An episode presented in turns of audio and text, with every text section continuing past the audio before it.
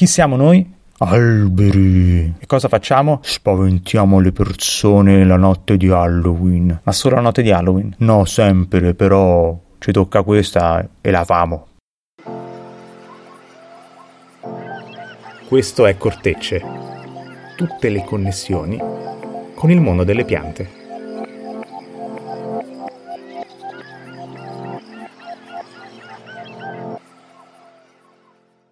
Il rampicante sulla casa. Storia di Ambrose Bierce.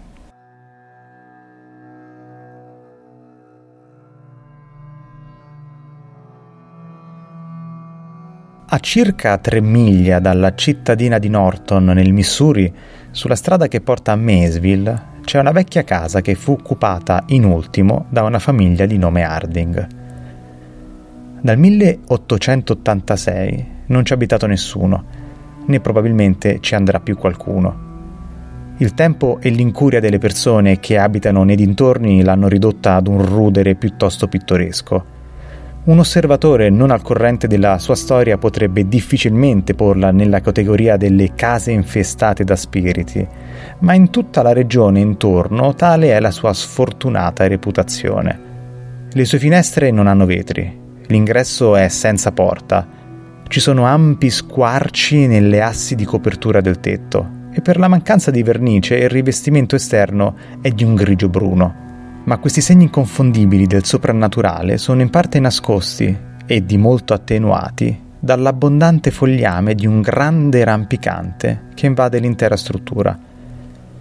Questa pianta rampicante, di una specie alla quale nessun botanico è stato mai capace di dare un nome, ha una parte importante nella storia della casa. La famiglia Harding consisteva di Robert Harding, sua moglie Matilda, Miss Julia Went, che era sua sorella, e due bambini. Robert Harding era un uomo silenzioso, freddo, che non aveva fatto molte amicizie nel vicinato e ad apparentemente non gli importava farne. Aveva quasi 40 anni, era parco ed industrioso e si manteneva con la piccola fattoria che ora è ricoperta da sterpi e rovi. Lui e sua cognata erano pressoché messi al bando dai vicini, che sembravano pensare che stessero troppo spesso insieme. E non sbagliavano del tutto, perché in quel periodo evidentemente non evitavano di farsi vedere insieme. Il codice morale del Missouri rurale è assai rigido ed esigente. Miss Harding era una gentile donna dagli occhi tristi, alla quale mancava il piede sinistro un giorno nel 1884 si venne a sapere che era andata a fare visita a sua madre nell'Iowa. Questo fu quel che suo marito disse in risposta alle domande ed il suo modo di parlare non incoraggiò ulteriori interrogatori.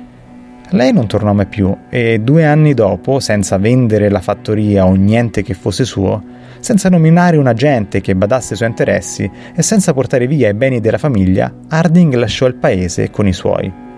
Nessuno seppe mai dove fossero andati e a nessuno importava a quel tempo. Naturalmente tutto ciò che si poteva portare via ben presto scomparve e la casa deserta divenne infestata come quelle del suo tipo.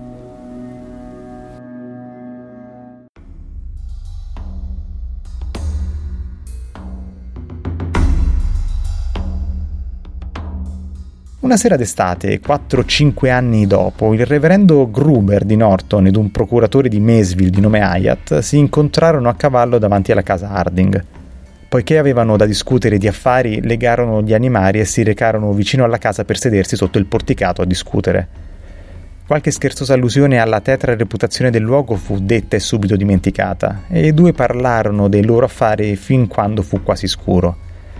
Era una sera oppressivamente calda e l'aria era stagnante. In quel momento i due uomini balzarono in piedi per la sorpresa. Il rampicante che copriva metà facciata della casa e faceva pendere i suoi rami dal margine del porticato su di loro era visibilmente e sonoramente agitato e si scuoteva in ogni gambo e foglia, violentemente. Ci sarà una tempesta! esclamò Hayat. Gruber non disse nulla, ma in silenzio attirò l'attenzione dell'altro sul fogliame di un albero vicino, che non mostrava alcun movimento. Anche le delicate punte dei rami che si stagliavano contro il cielo chiaro erano immobili.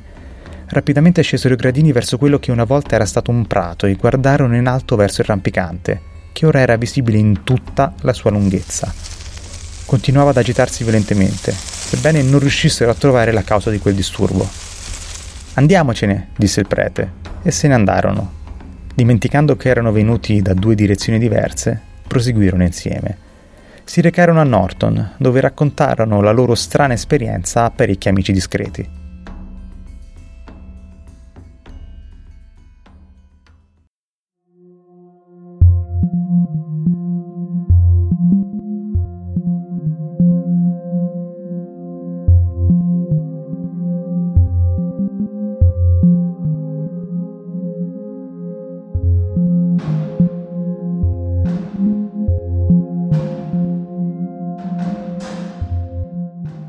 La sera seguente, circa alla stessa ora, accompagnati da altri due, i cui nomi non sono riportati, sedettero di nuovo sotto il porticato della casa degli Harding e di nuovo ebbe luogo il misterioso fenomeno. Mentre lo osservavano attentamente, il rampicante si agitò violentemente, dalla radice ai rami, e neppure le loro forze combinate applicate al tronco servirono per placarlo. Dopo averlo osservato per più di un'ora, se ne andarono, non meno saggi si pensava di quando erano arrivati. Non ci volle molto tempo perché questi fatti singolari destassero la curiosità dell'intero vicinato. Di giorno e di notte, folle di persone si riunirono alla casa degli Harding, cercando un segno. Non apparve quel che cercavano, ma i testimoni erano così attendibili che nessuno dubitò della realtà delle manifestazioni di cui avevano riferito. Per una felice ispirazione o per il desiderio di semplice istruzione, un giorno venne proposto e nessuno sembrava sapere da chi fosse venuto il suggerimento, di sradicare il rampicante, il che dopo un lungo discutere fu fatto. Non si trovò nulla all'infuori della radice, ma niente avrebbe potuto essere più strano. Ad un paio di metri dal tronco, che alla base aveva un diametro di parecchi centimetri, la radice correva verso il basso, in un unico fuso dritto, entro la terra soffice e friabile poi si divideva e si diramava in parecchie radichette, fibre e filamenti che si intrecciavano molto curiosamente. Quando furono liberate dal terreno mostrarono una strana conformazione. Nelle loro ramificazioni piegate su se stesse formavano una fitta rete che aveva nella misura e nella forma una sorprendente rassomiglianza ad una figura umana. C'erano la testa, il busto e gli arti. Erano distintamente definite anche le dita dei piedi e delle mani, Molti pretendevano di vedere nella distribuzione e nella combinazione delle fibre una massa sferica che rappresentava la grottesca traccia di un viso. La figura era stesa, le radici più piccole avevano iniziato ad unirsi al petto. Nella rassomiglianza con una forma umana questa immagine era imperfetta. A circa una ventina di centimetri da un ginocchio il filamento che forma quella gamba era improvvisamente piegato indietro, verso l'interno sul tragitto della sua crescita. La figura non aveva il piede sinistro. C'era solo una conclusione, quella più ovvia, ma nell'eccitazione che ne seguì furono proposte tante linee di azioni quanti erano i consiglieri incapaci. L'affare venne risolto dallo sceriffo della contea, che come legittimo custode della proprietà abbandonata ordinò il ricollocamento della radice e il riempimento del buco con la terra che era stata rimossa. Un'inchiesta ulteriore portò alla luce solo un fatto rilevante e significativo – Miss Harding non era mai andata a visitare i suoi parenti nell'Iowa, né loro sapevano che avesse mai pensato di farlo. Non si sa nulla di Robert Harding e del resto della famiglia. La casa mantiene tuttora la sua cattiva reputazione, ma il rampicante ripiantato è un vegetale tanto ordinato e ben educato quanto di più una persona nervosa non possa desiderare per sedervici sotto in una notte piacevole mentre le cavallette stridano la loro presenza e il caprimulgo distante rende nota la sua opinione su quel che deve essere fatto.